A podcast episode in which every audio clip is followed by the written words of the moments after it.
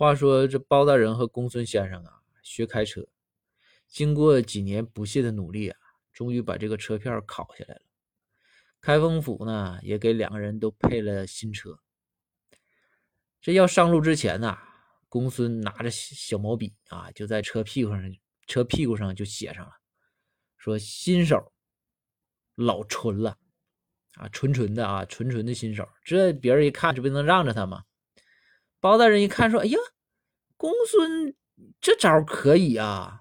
这么一写，是不是就能缓解一下自己这种精神压力？再有一个，也知道让别的车让一让。”包大人说：“来来来，公孙，毛笔给我，我我我我也写一个。”公孙说：“说你怎么写？”包大人说：“哎呀，我不能照你抄，而且但是我要比你这狠。”于是包大人就在他车的屁股后边上写着：“杀手，老狠了。”